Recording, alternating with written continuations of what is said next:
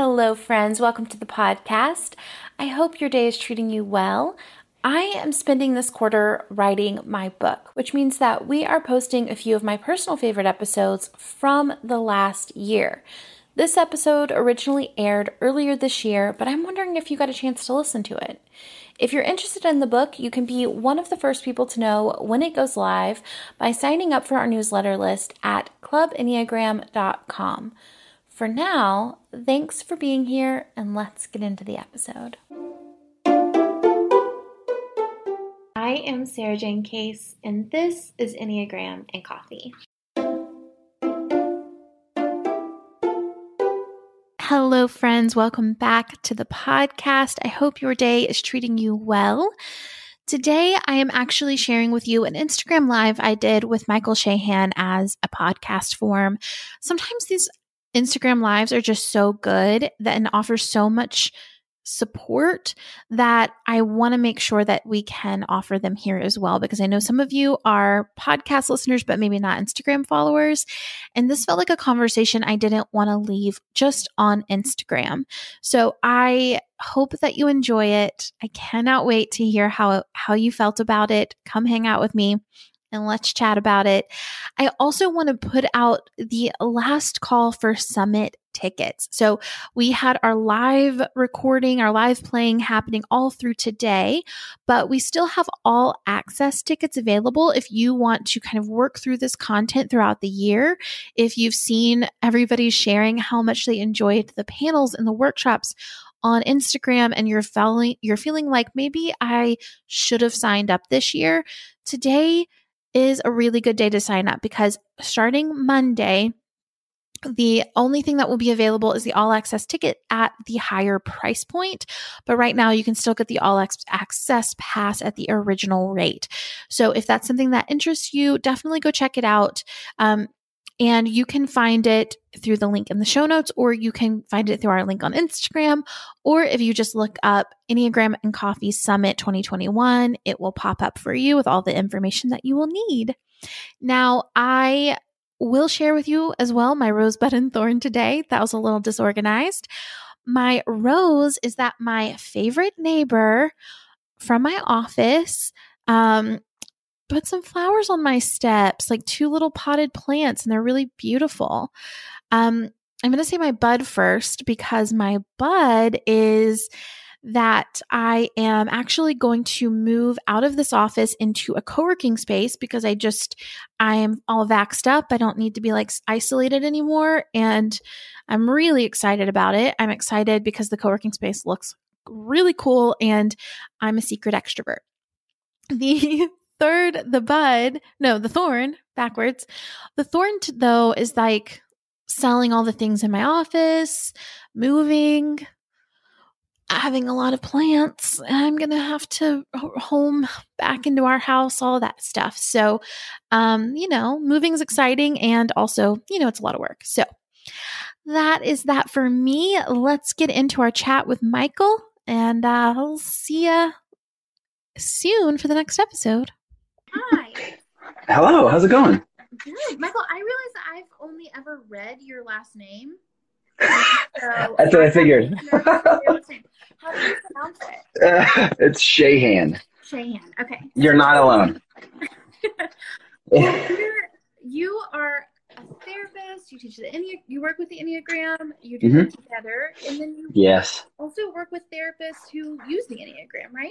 Uh huh. Uh huh. Yep. I teach a class on how to sort of implement the Enneagram into your own therapy practice, which is awesome. I love doing it.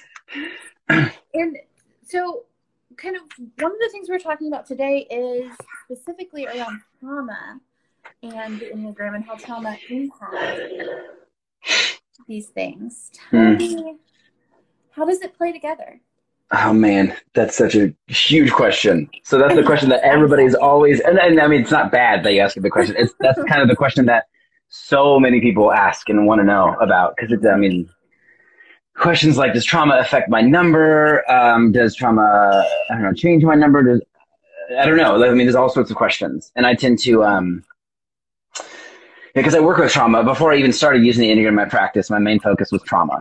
Um, I have a lot of uh, uh, modalities that I use as a therapist that are specifically geared toward trauma, like something called E M D R. I've never heard that before. Mm-hmm. Yeah. Um, um, and I F S, internal family systems, um, and polyvagal theory.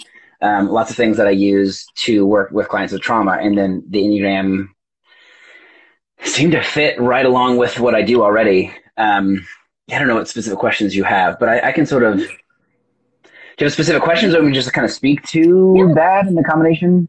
Well, I can definitely ask specific questions. So as someone, well, let's start with, as someone who, maybe as we're considering a type, what does trauma, where does trauma play into this? Is it like, oh, we all, all type sevens have the same trauma, or um, mm. I'm this type because of my trauma?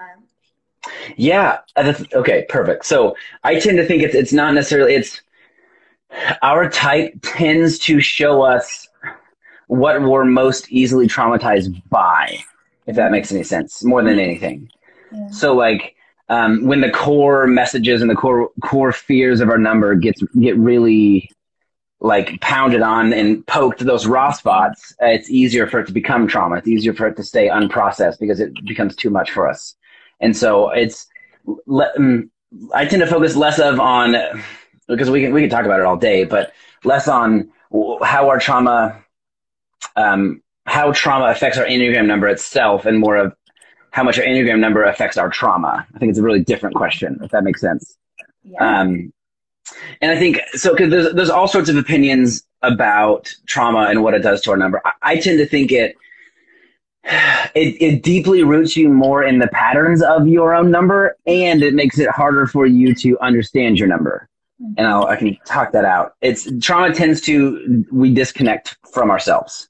And then in disconnecting from ourselves, we have a hard time knowing ourselves, right? And so the Enneagram is way more about behaviors. And so when you're looking, I, I found a lot of people, once they work through trauma, they type as a different number. And I don't think that's because their number changes. I think it's more because they're more self-aware and able to be more self-aware of their inner motivations in ways that they weren't before. And so they can go deeper than just the stereotypes of the number of behaviors. Mm-hmm. Um, and so, yeah, when we're able to heal our trauma and work through those things, we have a greater awareness of who we are and why we act the way we act, and, and the things that drive us. Um, and then, so that can tend to change how people see their number. But I think that mm-hmm. um, we tend to, man, it's so, um, Man, we tend to um, protect ourselves from our trauma through our own number, if that makes sense. So as a nine, when something traumatic happens for me, I can disassociate really quickly.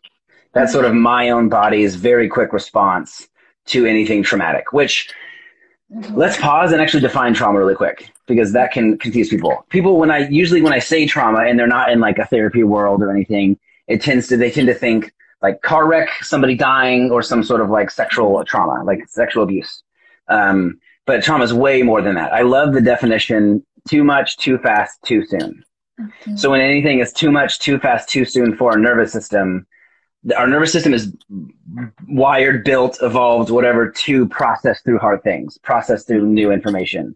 And when things are too much, too fast, and too soon, we can't process through it all. And so it gets stuck in us. Does that make sense? Like it's our brain's trying to make meaning of it, and it can't. And when it can't, it usually we, we sort of get stuck in. Our brain tends to think that those bad things are still happening when we have when we haven't processed through it all the way. Mm-hmm. um, and uh, does that make sense? Kind of with that lens of trauma. Yeah, absolutely. And I okay. It, yeah, I think all the time around mm. things, thinking they do. They have to be much bigger than they are. Yeah, like why I didn't have that bad of a life, and if this uh, somebody didn't die next to me, why don't why why do I have trauma? Why do I react like this? It, they call it uh, there's a phrase: big T trauma versus little T trauma. Big T trauma meaning one or two huge events that impact you, but the same you can be impacted in the same way as lots and lots of little T trauma, lots and lots of smaller things, whether that's invalidation, bullying, name calling. Um, um, neglect, uh, any, any sort of thing can turn into this, on, especially when we're younger, because we don't have the capacity to process through things like we do if we're older and we're um, adults and more in touch with ourselves. Mm-hmm. Um, so I'm just gonna shoot. If I if I seem too scattered, let me know. Or if you have, have specific questions, let me know. It's like giant topic. It is. Yeah. It is a giant topic. What I hear you saying is like we're less like like how we process our trauma, how we experience our trauma, is more likely to be filtered through the lens of our Enneagram type versus mm. that being the creation of our Enneagram type. Versus, correct. Yeah. That makes me yes. Uh-huh. Yeah. So we're all going to ignore if our, our if our trauma, if something happens too much, too too fast, too soon, our biggest Enneagram number patterns are going to take over to try to protect us. Like whether it's numbing out or whether it's doing something new and different, like a seven, or whether it's uh, beating yourself up, like a one. Mm-hmm. Um, and, and, and they all are sort of in, ineffective, and they don't allow these things to be processed through us, to be like metabol the trauma to be metabolized through us and and and mm-hmm. come out the other side. Um. And so what's interesting is uh, the, the better, the more healthy we are in our number, meaning the more we have access to all the centers of intelligence and can be more flexible with our number, the more resilient we are to trauma. Mm-hmm. Because we can use all of the resource our human body and our brain has for us rather than being unbalanced in one direction. Yeah. Um, like the head, heart, and gut, the, the, those centers of intelligence are huge with trauma because we need all three to process through hard things. Mm-hmm. And when we're unbalanced only in one center, like if a head type is only spending their energy thinking about what happened and not feeling about what happened or, or, or experience the body sensations that happened, then they're going to stay more stuck.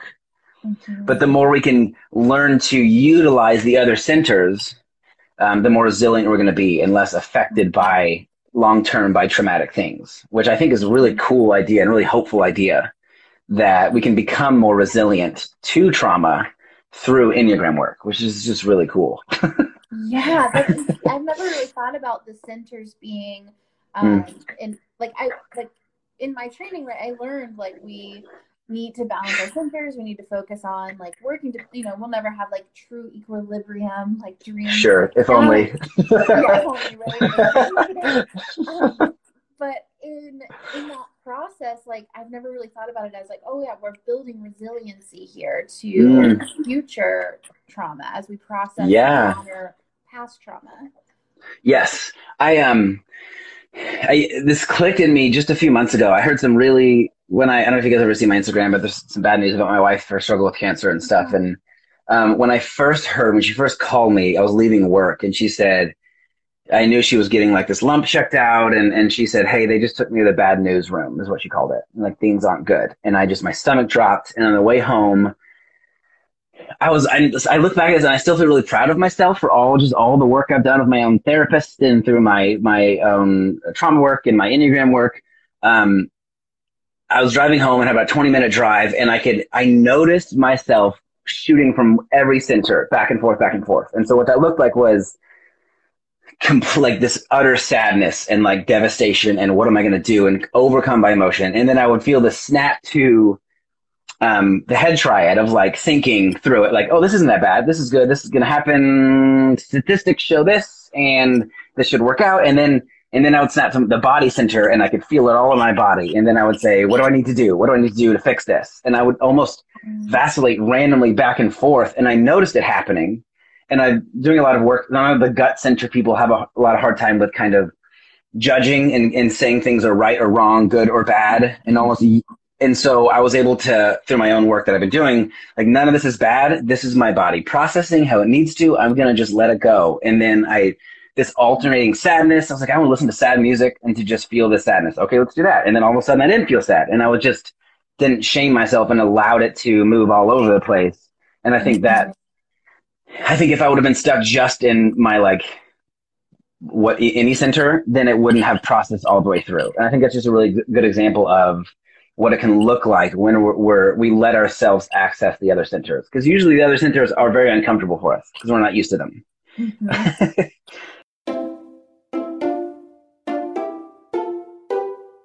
Today's podcast is brought to you by Best Fiends. It's the busiest time of year, so if you need a break from the holiday action, Best Fiends is the perfect pick-me-up.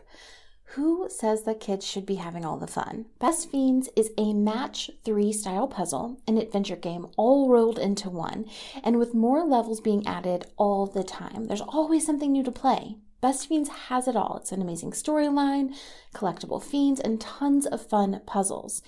I seriously cannot put it down. It's quite possibly the best puzzle game out there, and I'm a puzzle fiend, so I mean, no pun intended.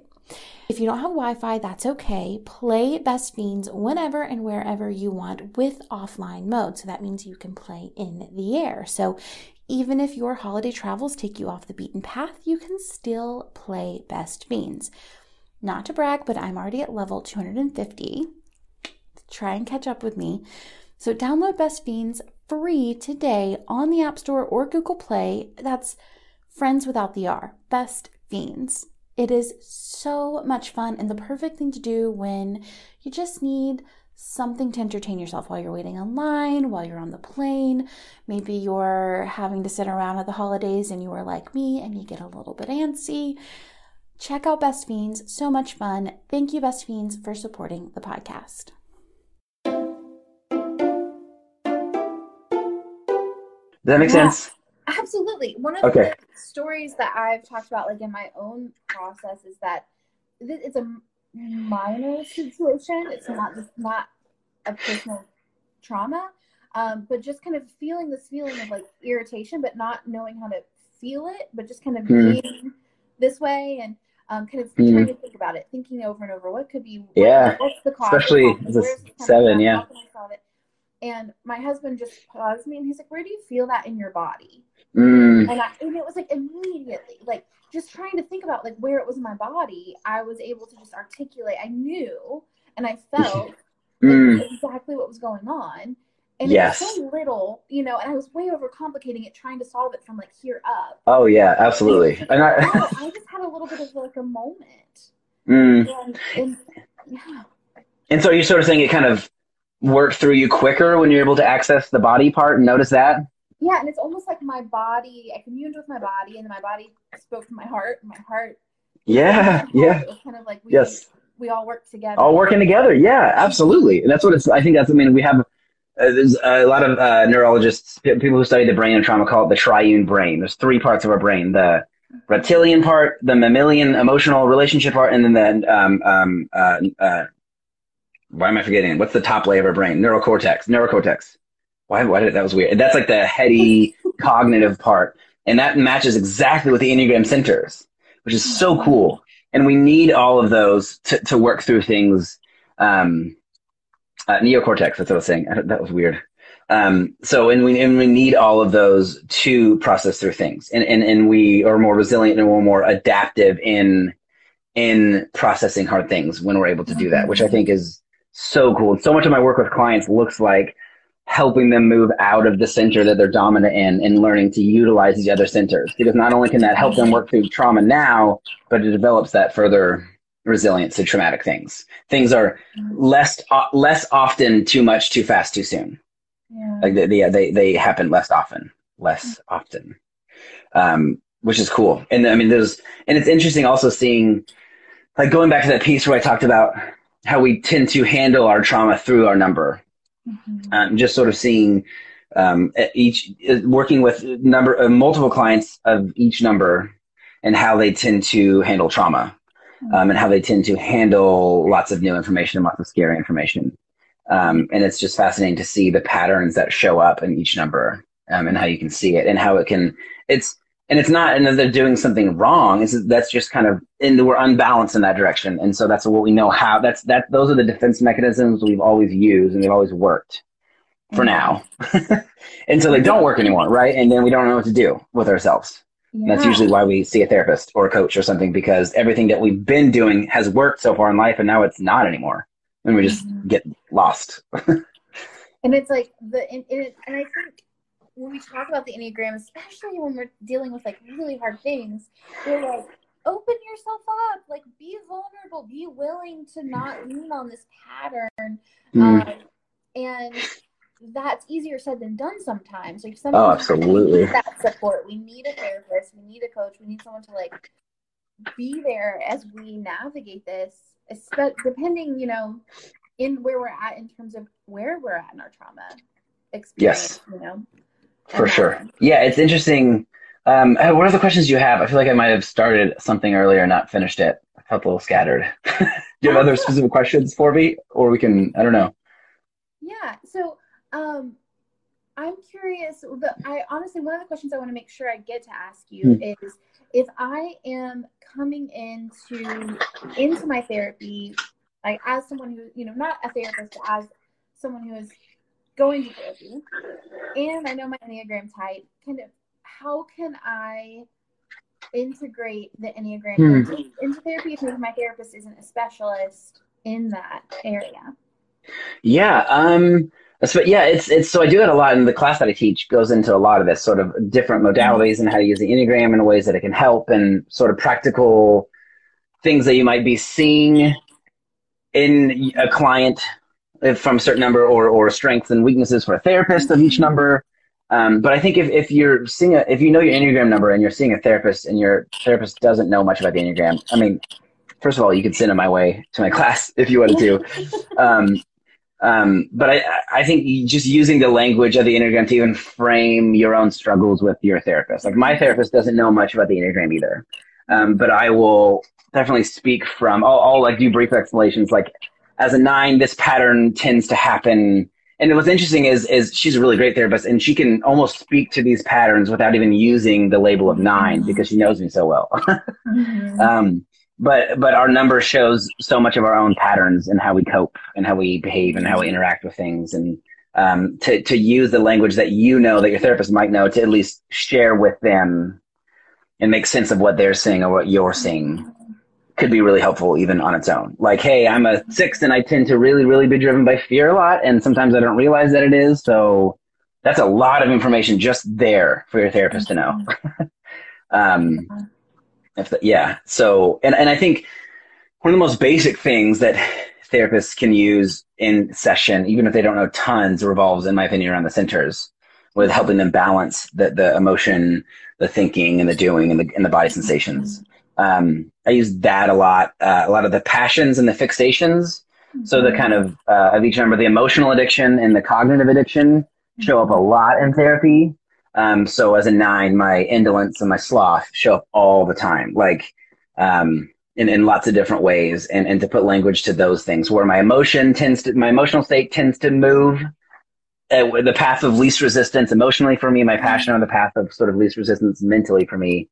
Um, uh, and that fixation show up a lot. And so I, I, that can be a fairly basic thing to bring to your therapist too. Like, I don't know, like for a four, that, that envy, passion, and then the uh, melancholy fixation are huge behavioral patterns that can be easily seen. Um, and so those can be really, really helpful in therapy as well. I found some of the sort of easier to access parts of the Enneagram to use with your therapist or with your clients. Um, But yeah, it's a big topic. It can be used so many different ways, and, and, and different therapists can use it in different ways. Mm-hmm. It's sort of, it, it's so, it still blows me away how any modality I learn or any new training I, I, I do, it's like, it fits with the Enneagram. I don't know if that's just my nine-ness wanting to kind of join everything together, mm-hmm. um, or if that's actually a thing. I don't know. It just seems to um, fit on so many different, so many different things that I learn, and different, wildly different things that therapists use in their office can absolutely be integrated with the Enneagram really, really well, which I, I think, which makes it so cool, the possibilities. In the summit, can you tell us a little bit about your workshop that you're doing for the summit this year? Yeah, um, just sort of doing, I'm mentioning lots of ways that I use the Enneagram in therapy. Like, it can be used with this and with this and with this and with this, and kind of what trauma is and how the Enneagram integrates so well with therapy. There's nothing, I mean, not nearly enough time to, I could be talking for, I mean, I have a class that's hours and hours and hours and a workbook one hundred pages long for my class, but um, I wanted to provide like an overview of ways that it can be used in, um, in therapy, especially so people maybe, I don't know, therapists hearing it can learn ways to apply it, or, or, um, or a client like, hey, this could be helpful in therapy. Uh, this, this, or maybe, cause maybe the client, like somebody going to see a therapist has more access to them parts of themselves than they even realized when they have the Enneagram. Mm-hmm. Um, like, you don't have to be a regular to therapy to be, I don't know, like if, if you've never seen a therapist before ever, but you're really into the Enneagram, do a lot of inner work, then you're already several steps ahead because it's mm-hmm. this, so much of the same thing. It's finding underlying patterns, happens in Enneagram work and therapy.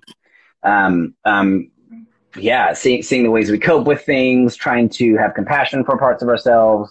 Mm-hmm. Um, yeah, there's so many ways that it meshes up, and I kind of highlighted just a bunch of those in my talk. Yeah. That's what I tried to do, at least. Yeah, well, and I know we have like a ton of therapists like in the audience and people in the mm. who followed Instagram and listened to the podcast who and they were joining in on the summit. So I feel like your topic is so needed and yeah, like wanted. So I, I'm so grateful that you took the time to put this together for us. And, and yeah, I'm glad you asked. yeah. yeah, I uh, uh, when I first started like teaching the Enneagram and stuff on my Instagram and like doing that publicly, I was worried I would kind of overly niche myself, that people wouldn't really.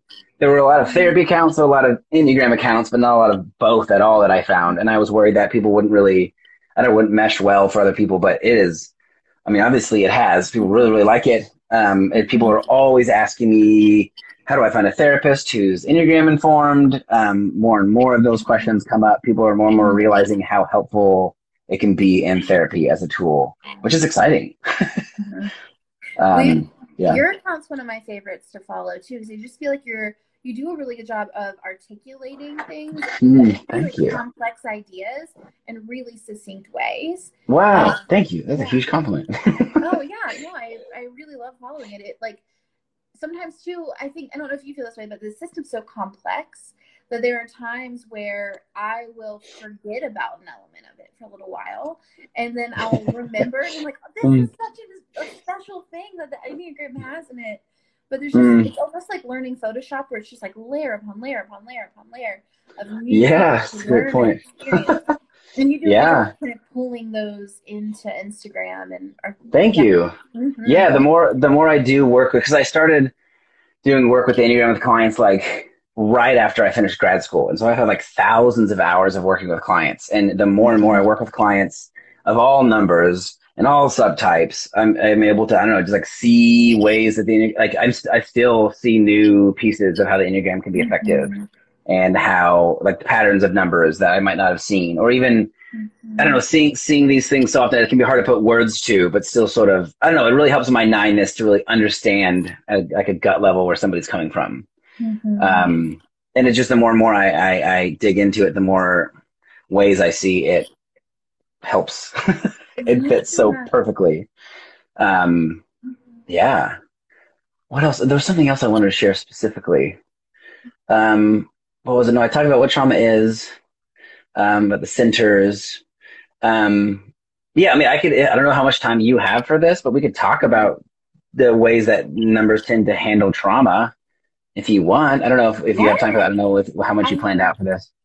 Yeah, we would love that. If you're, if you can do that, we love it. Yeah, sure, I can.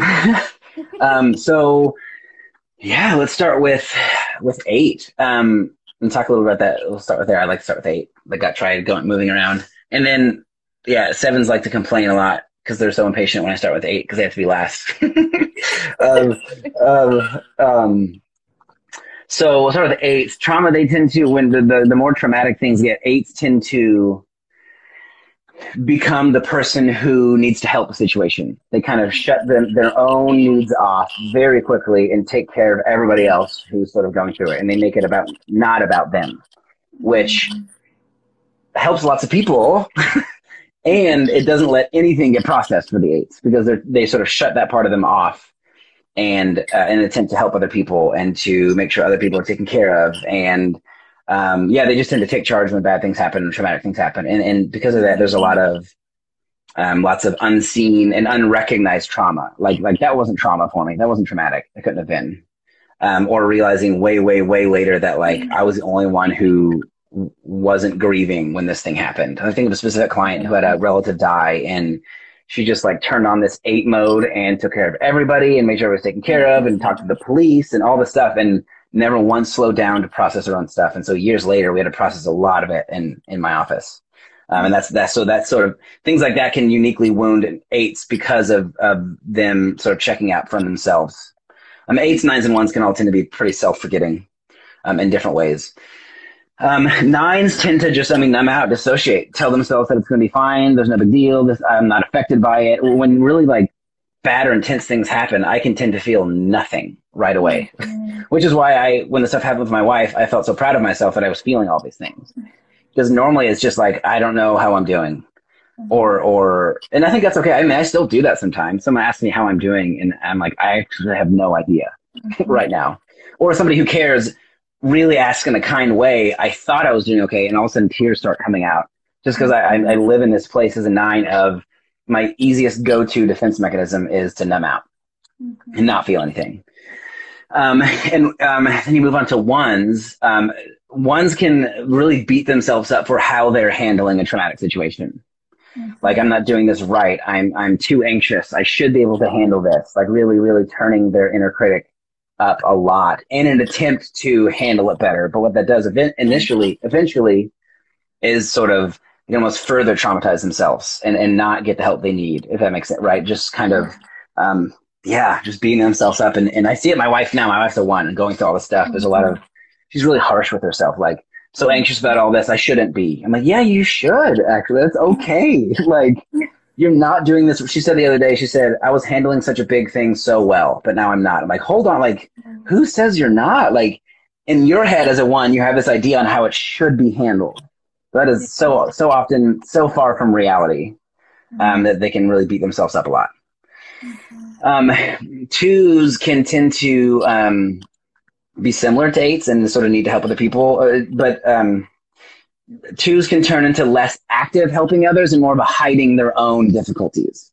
Um, not wanting anybody to know that they're struggling so much with these things um, because I don't want to come off as needy and I don't want to have needs. And so oh, I don't even want to admit that this is traumatic in the first place. Mm-hmm. um, can happen a lot with twos and a lot of, because the biggest defense mechanism of twos is repression, sort of repressing these parts of themselves. Mm-hmm. um, and so seeing them through trauma, it's easy to, even in my office, like, wanting to ask about me or wanting to ask me how to help their husband or their friend. I'm like, hold on, that's not why you're here. Like, I'm not going to let you ask that. You're not getting, you're not going to, not going to do that. I'm not going to let that happen. Um, that can happen with twos. Um, with threes with traumatic things and things that can further traumatize them. They, they can sort of see as a, um, one of the best advice I got from my time now with what's happening in my life, um, was from a three that I know who's really healthy. Um, Um, was you don't have to do this. She said this to me, and I feel like this is what threes need. She said, you don't have to do this well, by the way. Mm-hmm. How you're handling this doesn't have to look good. You can be a mess. You're allowed to be a mess. Nobody's expecting you to handle this perfectly. And I think that can happen a lot with threes, like needing to project this image of, I'm doing okay, this is hard, but I'm working through it, when in reality they're really struggling. Um, and just denying a lot of, so much of these are rooted in denying it themselves and disconnecting from themselves in their own way, which in turn causes it to not be processed. But yeah, the three, that image, image, the need to project an image and keep moving. Threes can move forward really fast and let's move on to the next thing. There can be a lot of a three beating themselves up for like, shouldn't I be over this by now? it's like, it's like, no, you shouldn't. There's, you, there's no, nothing that says you should get over this. The eights can tend to do that too. Um, but like it's, it's have I not grieved enough? Like, shouldn't I be done with this? Like, I, I thought I would be over this. Um, and, and, and, and threes can tend to speed up and do more things to not feel what they're feeling, which can cause them to burn out even faster and create just, just their train can go off the rails in, in, in really bad ways. Um, and then, uh, for Enneagram fours, Enneagram fours, it's, it's, it can be really the opposite looking. They can tend to use, I like teaching this. Tens can tend to use depression and sadness as a defense. Like um, they are more comfortable in sadness. And so in feeling sad continually about something and not moving out of it, they almost stay connected to that thing that they have perceived that they've lost, if that makes sense. So like um, people can wonder why fours can spend so much time grieving and mourning and like, I need to still feel this. It's still important to grieve this. Because like, in their minds, if they stop grieving it, they're going to lose it. If that, if that makes sense. And so fours can almost spend a lot of time believing they need to keep feeling the sadness and the emotions around the trauma when they might be good to go. Like they're, what they need is to move forward or to think about it or to do things different rather than just to sit in their pain and like bathe in their pain Um, because the fours are really good at that and they're comfortable doing that. And so it makes sense that they naturally tend to overly use that part of themselves to process trauma. Um, but that can just keep it really, really stuck, right, in its own way. Um, you know, the fives, fives can want to learn all about it and want to learn all the resources and give me the right book. How, how, how do I need to figure out this trauma so I can move through it? Mm-hmm. Um, right? Like I ask so many, like, a lot of people, especially in our culture today, when I ask, how do you feel about that? They answer with a thinking, like, well, I think, I think this. I'm like, oh, that's not, that's not what I asked. How do you feel? And the five's going to be the hardest to keep there. Um, they can be really, I had a five once tell me that he felt emotionally colorblind. Um, like it's just hard for him to even read and register and understand his own emotions. Um, and so it can be easy to just sort of check out, think, think about it, try to solve it in that way. And, and again, that's just using one part of our brain, and it's not using the wholeness of ourselves to process through things. Um, yeah, and sixes can be really similar in the head triad. Um, and, and sixes tend to believe that they don't have what it takes to work through their trauma, like not trust themselves to work through it, or shift blame. One of the main things that sixes, one of the main defense mechanisms is like scapegoating, or or or, or splitting, um, or projecting. So like the bad in me that I don't like, I'm going to put on somebody else. So it can, it can turn to blaming other people, um, or um, overly, overly trusting like a healer of any kind to help me because I can't do it on my own, which is interesting because it, it can help to find somebody, an expert, but a six can go so far in trusting that, that they, they don't believe they can do it on their own. And there's not a, because what sixes need to heal from a lot of trauma is that I already have what it takes to do hard and courageous things in me already. Mm-hmm. And so I think if you, they just, it can be easy for a six to find like a healer of any kind, a pastor, a priest, a healer, or a therapist, or whatever, and just put all of their eggs in that basket and not trust themselves, which, which can still keep them um, held back from, from their own healing and future resilience. Mm-hmm. Um, then you have the seven. Sevens tend to um, be the best at just ignoring it and, and or laughing at it and or or thinking that it hasn't affected them. Um, it's so like what's interesting is for the sevens, it's it's the threat around the trauma is a lot of times just the emotion itself, not this narrative of like, I don't know, I'm out of control or people are going to leave me, or the, the, it's the emotion itself that can be a gigantic trigger for seven, like mm-hmm. just not believing that they have what it takes to handle hard emotions. Like, I have a, a client, I have severe trauma involving her dad um, dying, like, right in front of her. And and this happened not that long ago. And she's just like, no, I don't. And she has, like, flashbacks and all these things, but she'll laugh and make jokes about it and say, um, yeah, and just, and just when I, like, slow her down at all, she physically starts shifting and fidgeting and moving, and I'm uncomfortable. And I have little fidget toys for her to just move. And you can just see how much anxiety mm-hmm. comes up just even thinking about slowing down and looking at mm-hmm. some of these traumatic things. Um, so it's, yeah, I think it can be really, really hard for sevens um, because it's like not even acknowledging. I mean, uniquely hard. I don't think it's yeah. more hard for anybody else, but um, I think the hardest, it's just, it's, it's, it's difficult with, yeah, I've had multiple clients with like p- people, I don't know why. I've had like three clients with parents who have died in front of them, and they're all sevens. Yeah. And it's like they just, I remember one seven, as we were talking about it, I saw some sadness in her eyes, and I saw her get choked up, and then she paused and just kept talking. I was like, hold on, what just happened? What did you just feel? And she said, I don't know. I don't think I felt anything. It's like, are you sure? And then she was like, I did. I felt sad. And she was not even consciously aware that she was sad. And her seven mechanisms were so fast moving that she didn't even know. It was just sadness. And then anyway, let's move on. And she didn't even realize it. And so part of our work was me, every time I saw it, stopping her, like, hold on, pause to even notice it in the first place. Man, okay. it still, it still floors me how hard that was for her. Like, um, going um, to, going to therapy. Yeah, The f- before the Enneagram, I I could trick therapists as a seven. Like I could. I went, well, I went through a lot as a kid, but like it didn't. Really but I'm good me. now. It didn't really affect yeah. me. And, like, that's exactly what my clients have said. Yes. yeah. yeah, sort of, and, and I think sevens can even trick themselves and think that they are good. not even like an intentional lying. Right. um, and I could, yeah. And it, and it's almost like, I don't know if I can talk about it from like here, you know? So I can just be like, oh, this yes. happened to me and this happened, and, and other people will be sad. And I'll mm. watch them have emotions about the things that I've experienced wow. that I've never had. Or mm. like, you know, I had to learn to have. But it is like when, when therapists or um, people will do this on panels sometimes, right? They'll pause you and they'll be like, mm. will you sit with that for a second? Mm. And it's like the emotion that arises just from the pause, just from that moment. Mm-hmm. Like, oh, I said something heavy, and like feeling that it was heavy. Yes. It's, it's a lot, but it, it is a lot. Yeah. But you don't, mm. I, I think I didn't, I, like you said, like I didn't even know how much what my body was holding.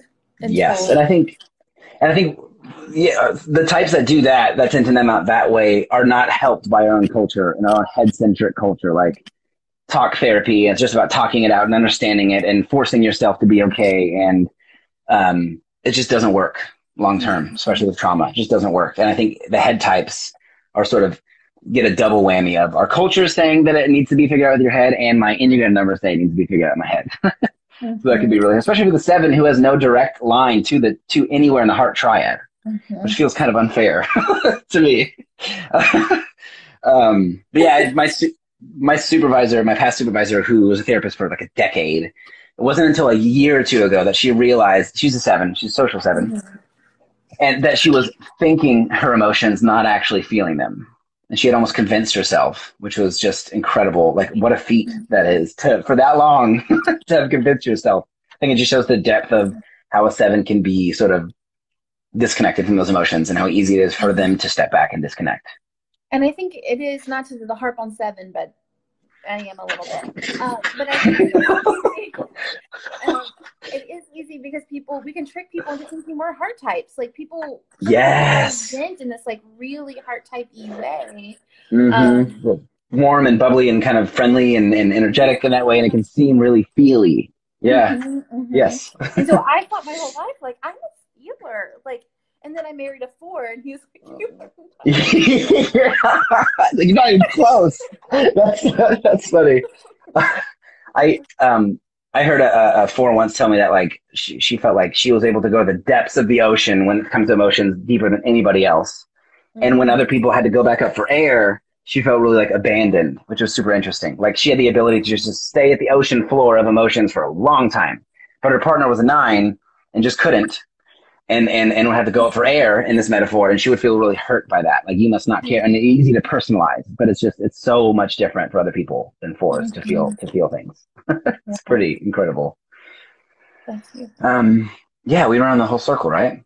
Yeah. And yeah, it's given us a ton today, like a ton of value. So I, um, I just want to honor that time and that energy that you gave us. I really appreciate it.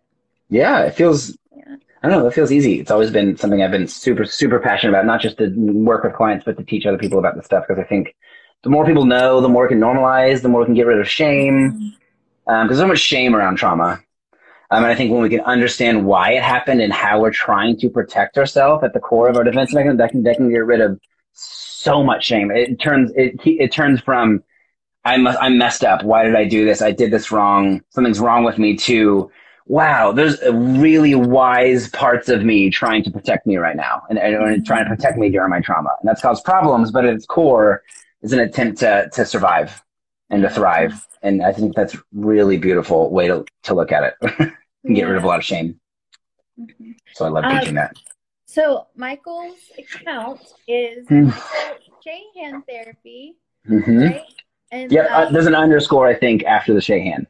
Okay. Just to... Yeah, if that's yeah, not, we'll yeah. Make sure to link um, in the replay. Mm. We'll make sure that the link is accurate. You guys can cool. look over there. But please go check out his work and mm. the summit. Um, he's teaching a workshop all about, all specifically for therapists, but I think it sounds like it would be beneficial for anyone to check out. I think so, too. I think it gave lots of people ideas on, on how they can utilize it for sure. Yes. Yeah. Well, thank you for your time. Yeah. Thanks for uh, inviting me to the summit. This feels like a huge honor. I'm excited about it. I was like so excited you said yes, so I appreciate that. um, well, we'll we'll see you next time. All right. Thank you so much. Appreciate it. Thanks, Michael. Bye.